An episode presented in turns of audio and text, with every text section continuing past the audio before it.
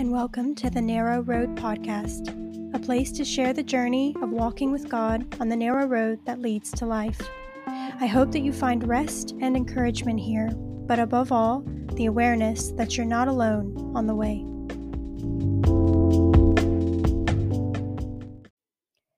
Hello, hello, everyone, and welcome back to the Narrow Road Podcast. I am your host, Rachel Bowyer, and it is my pleasure to be back with you for another episode.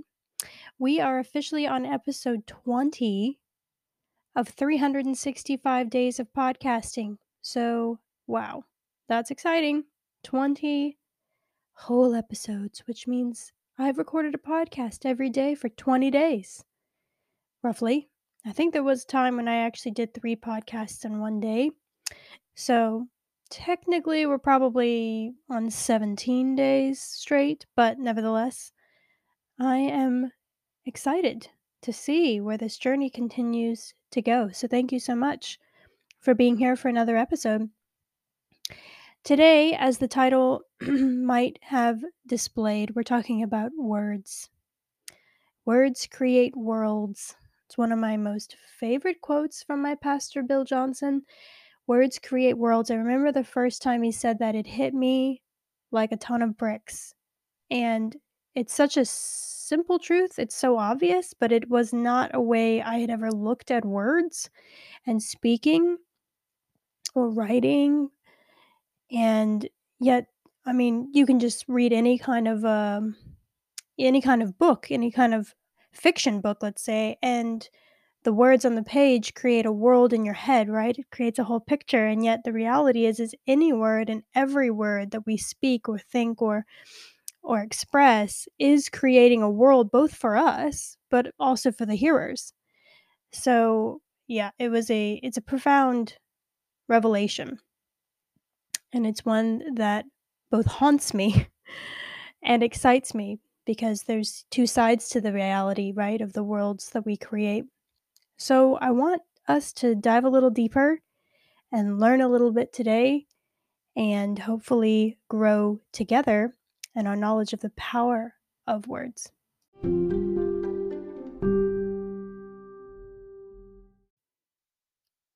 So, today we're going to start out in the book of James in the New Testament of the Bible, the book of James, chapter 3 beginning in verse 1 and reading all the way down to verse 10. My brethren, let not many of you become teachers, knowing that we shall receive a stricter judgment. For we all stumble in many things. If anyone does not stumble in word, he is a perfect man, able also to bridle the whole body. Indeed, we put bits in horses' mouths that they may obey us, and we turn their whole body. Look also at ships. Although they are so large and are driven by fierce winds, they are turned by a very small rudder wherever the pilot desires. Even so, the tongue is a little member and boasts great things. See how great a forest a little fire kindles. And the tongue is a fire, a world of iniquity. The tongue is so set among our members that it defiles the whole body and sets on fire the course of nature, and it is set on fire by hell. For every kind of beast and bird, of reptile and creature of the sea is tamed and has been tamed by mankind. But no man can tame the tongue. It is an, un- an unruly evil, full of deadly poison. With it we bless our God and Father, and with it we curse men who have been made in the similitude of God. Out of the same mouth proceed blessing and cursing. My brethren, these things ought not to be so. Yeah, that is a serious passage of scripture in terms of illuminating our understanding to the power of words. If we go back in verse 2 of chapter 3, he says, If anyone does not stumble in word, he is a perfect man, able to bridle the whole body. Wow. But then he goes down in verse 8 and says, But no man can tame the tongue. It is an unruly evil full of deadly poison. So that leaves you a little bit sort of hopeless in a way, right? Like it's like, okay, so if I can tame the tongue, I could be perfect. I could bridle my entire being, my entire body. And he's saying, but no man can tame the tongue. it's an unruly evil. With it we bless our God and Father, and with it we curse men who have been made in the same image as God. Mm. And he says, My brethren, these things ought not to be so. He goes on in verse 13, saying, Who is wise and understanding among you? Let him show by good conduct that his works are done in the meekness of wisdom. But if you have bitter envy and self seeking in your hearts, do not boast and lie against the truth. This wisdom does not descend from above, but it is earthly, sensual, and demonic. For where envy and self seeking exist, confusion and every evil thing are there. But the wisdom that is from above is first pure, then peaceable, gentle, willing to yield, full of mercy and good fruits, without partiality and without hypocrisy. The fruit of righteousness is sown in peace by those who make peace. Mm. So how how does one tame the untamable? In our own strength, right? It's not possible. It's not possible. Jesus says that out of the abundance of the heart, the mouth will speak. What is in your heart is what you will say. And if your heart is dark, right? Jesus said if your if your eye is dark, how great is that darkness? If your heart is dark, how great is that darkness? If your heart is lost, wild, destitute, then you can be sure that your tongue is going to tell on you. It's going to tell the truth of what's going on in your heart. He says in chap in, in again in chapter 3 but in verse 11 and 12 I skipped these verses for a moment. It says does a spring send forth fresh water and bitter from the same opening? Can a fig tree bear olives or a grapevine bear figs? No spring yields both salt water and fresh. So he's saying that you're either one or you're the other. Your words will tell on you the status of your heart, the status of your spirit, the status of your soul, the content of your thoughts. Your words will tell on you. So you are either in the wisdom that is from above, which will shape your speech into things that are pure, peaceable, gentle, willing to yield, full of mercy and good fruits, without partiality or hypocrisy, or you will be blessing your God, speaking unruly evil, cursing men. And out of that mouth you are blessing and cursing.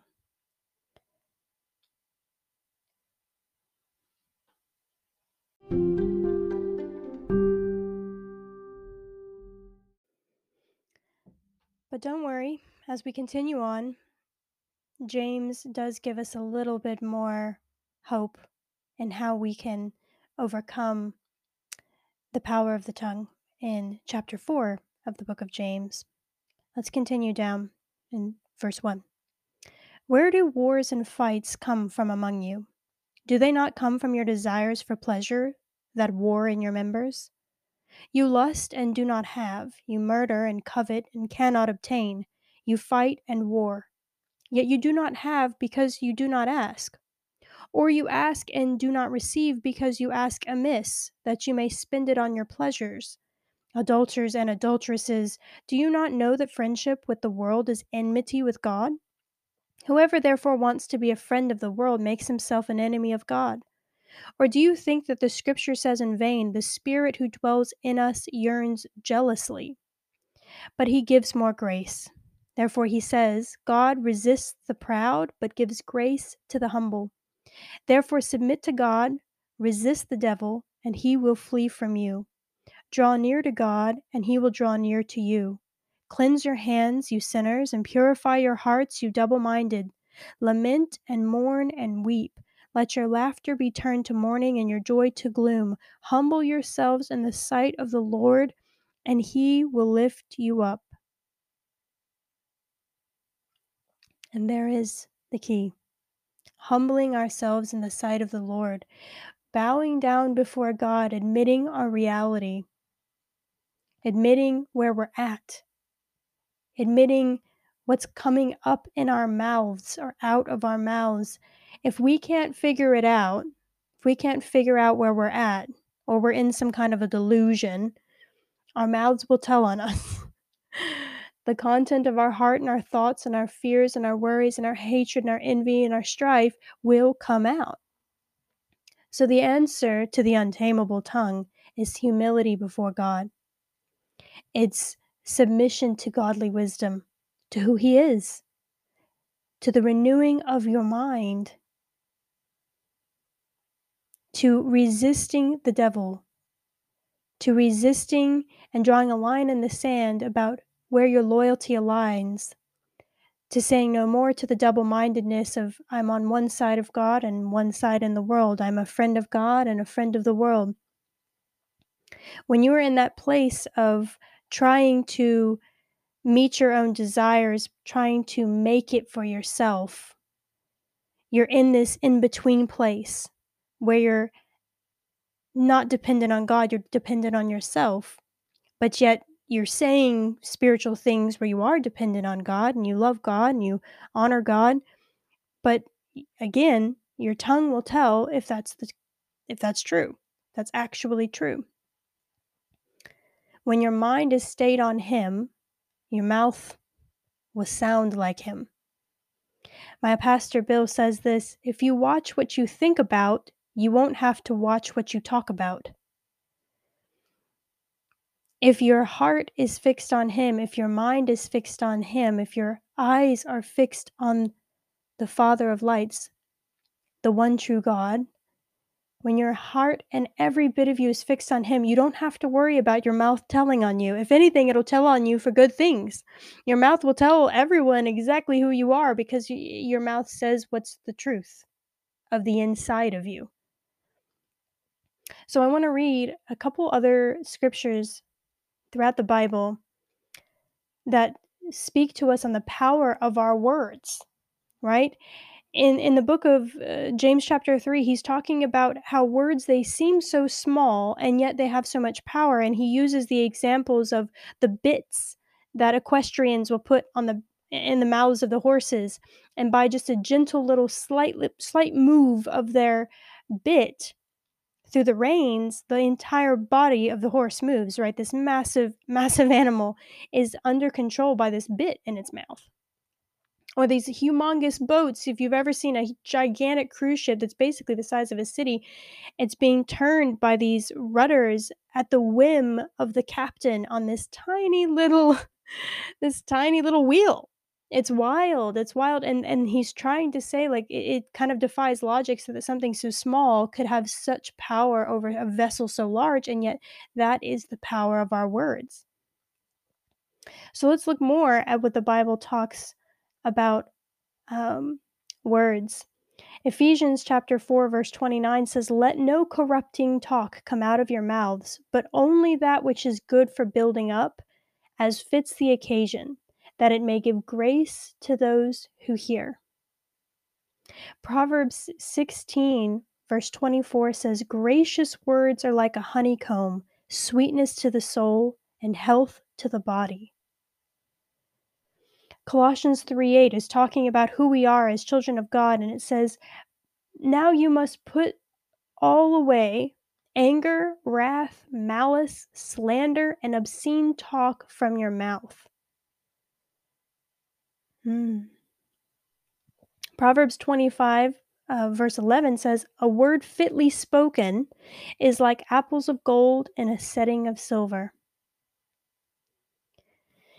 And finally, one of the most powerful verses we've probably all heard many times, Proverbs chapter 18, verse 21, it says, Death and life are in the power of the tongue, and those who love it will eat its fruits. Death and life are in the power of the tongue. This is where we get that the crux of the message that words create worlds. The power of the tongue, it is so strong, it is so unbelievable what it can do. that it will create life or it will create death.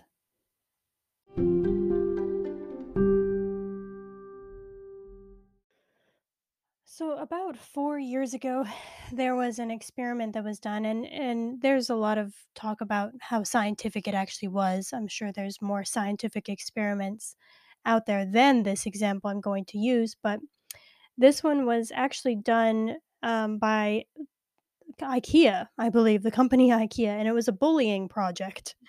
And they wanted to take two plants. I think actually they used more than two, but in this example, I'm going to talk to the two in specific that they mentioned in the experiment.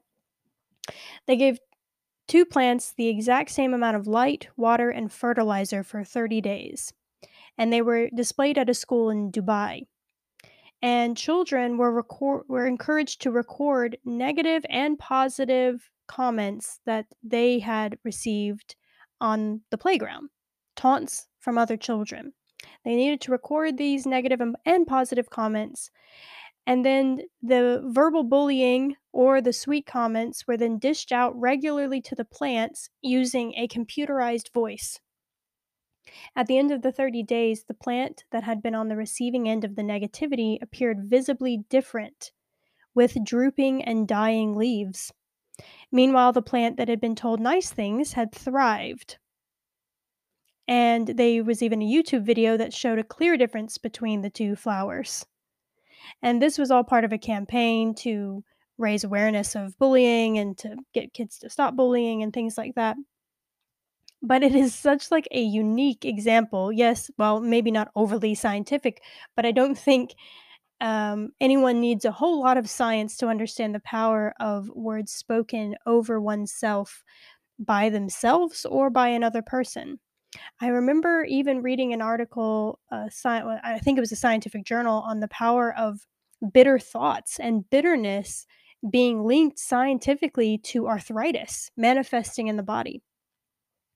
And so, just these, you know, these are just kind of a couple far flung examples, but they show us in a way the world that words can create, the reality that even in the natural realm that we live in and walk in, how much words can affect our health, can affect the natural realm, can affect plants, potentially animals, potentially goodness knows what words actually have the power to affect. And this is why the Bible is inundated with with declarations of truth and life and wisdom and goodness out over creation over one another because it has the power to literally create the world we want to live in through the words that we say.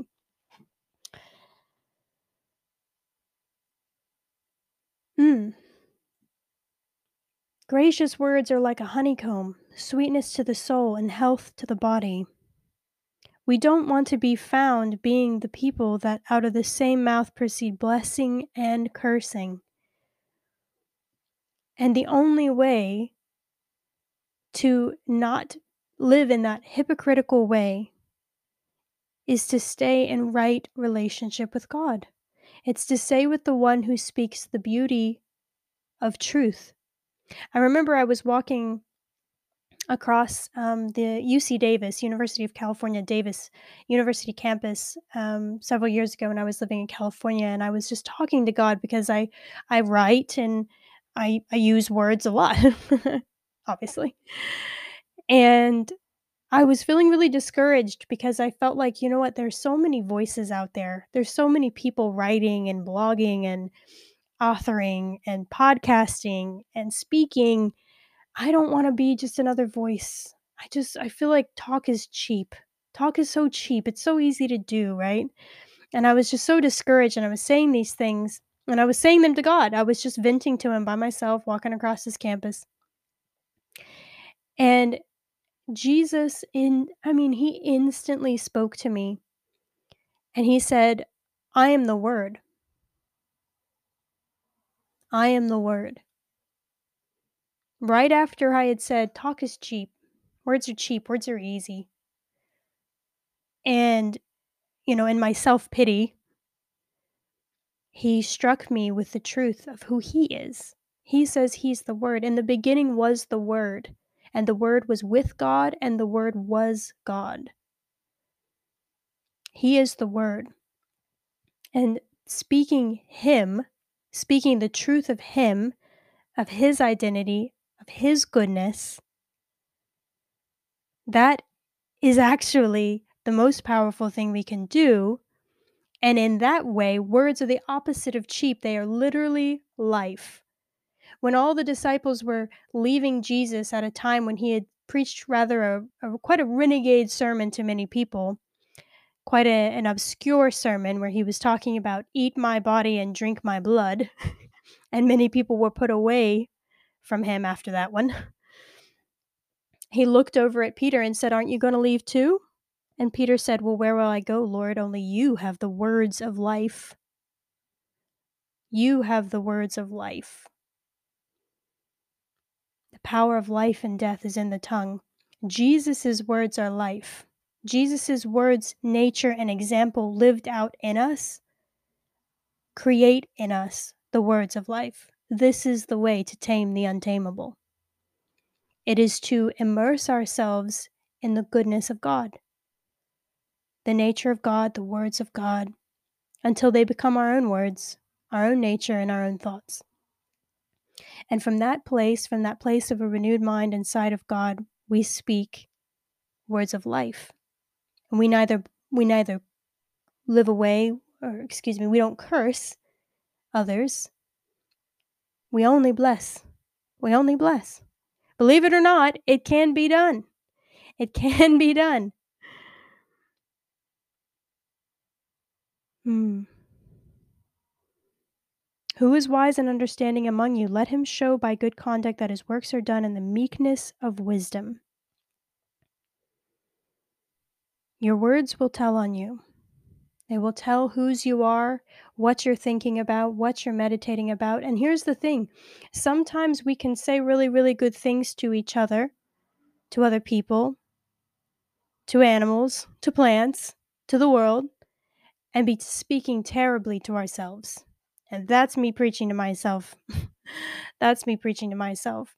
And oftentimes I find that when I say cruel things to other people, I'm actually speaking out of the abundance of my thoughts towards myself, not the thoughts I have towards everyone else. I'm not speaking out of the abundance of this is what I think of everyone else. This is actually what I'm th- thinking of myself. And so the Bible says, let us take every thought captive to the mind of Christ. When we take every thought that injects itself into our mind captive and we look at it from other angles and we filter it out, is this what God would say about me? Is this what God's thinking? Does this sound like the kingdom? Is this a kingdom thought? Does this thought shine and shimmer with heaven? Because if it doesn't, put it away because if that thought takes root in you, eventually it will become words. And so, if those thoughts that you're hearing that are coming in that are saying you're stupid, you're ugly, you're bad, you're lazy, you're unworthy, you're selfish, you're you're unlovable, you're unnecessary, you're small, you're insignificant. And these thoughts inundate us right all the time. And we don't do anything with them because we assume, oh, that's just, you know, it's nothing, just a thought I had. but actually, it's left untamed, it's left unkept. And as it is allowed to bounce around in there, before long, it's forming identity and belief. And out of that identity and belief, it's forming words. And now all of a sudden, you're spewing out unto other people cruelly at them what you really think about yourself. So the words that create worlds have to not only be spoken to others, but they have to be spoken to ourselves. I am a son of God. I am a daughter of God. I am royalty. I am loved by God. I am deeply needed. I am necessary and worthy. Jesus died for me. He thought I was important enough to die for. I must be somebody. I have a calling. I'm called. I'm near and dear to my Father's heart. I was born for such a time as this. There's a, there's a problem that only I can provide the solutions for on this planet. This is why I'm here. We speak this truth over ourselves audibly as much as silently so that we can reap the, the whirlwind of reward of the world our words create. Say that five times fast. You want to live in the world of your words. You want to live in the world created by the words of life. Trust me. the alternative of the world that we live in when we speak words of death is very clear inside of depression, anxiety, suicide, loss, destitution, broken relationships, devastated families. This is what happens when we we do not police the words coming in our heads and out of our mouths. So I bless you today to take stock and inventory of the thoughts that stay bouncing around in your head and the words that are coming out of your mouth as a result, the beliefs, the orphan spirit, the orphaned words, the words of hurt and anger and projection, the words of of fighting and destruction, the words of fear, words of fear and worry. Are these the words of life? Are these the words that if you could create a world with the words you just spoke for the last week, would you want to live in it? If the world that you created through your words in the last week actually existed, would you want to live there? Would you want to feel the way that they make you feel every day forever? If that's not a world you want to live in, then what we must do is submit to God Resist the devil, and he will flee from you. Draw near to God, and he will draw near to you. Cleanse your hands, purify your hearts, lament and war- mourn and weep. Cry out to him, humble yourselves, and he will lift you up. It's a promise. He will lift you up, and he will change the, the language of your mouth as you watch your inner world be transformed. So I bless you to take inventory. Because I know the truth is is some of you aren't speaking out your toxicity, your negativity. Some of you are just speaking it to yourself silently in your mind all the time. You're creating a world for yourself. You are creating a world. So I bless you to transform that world and speak, listen to nothing else but the thoughts that enter you that sound like God, that sound like heaven, that smell like heaven, that look like heaven, that shine like heaven, that feel like heaven. And if they don't, you cast them out, you cast them aside. Because eventually they will become the words out of your mouth if they haven't yet made it that far yet. So I bless you. I bless you. I bless you. And I thank you for listening to another episode of the Narrow Road Podcast. And of course, I will be back with you tomorrow for another one. Thank you, and bye bye.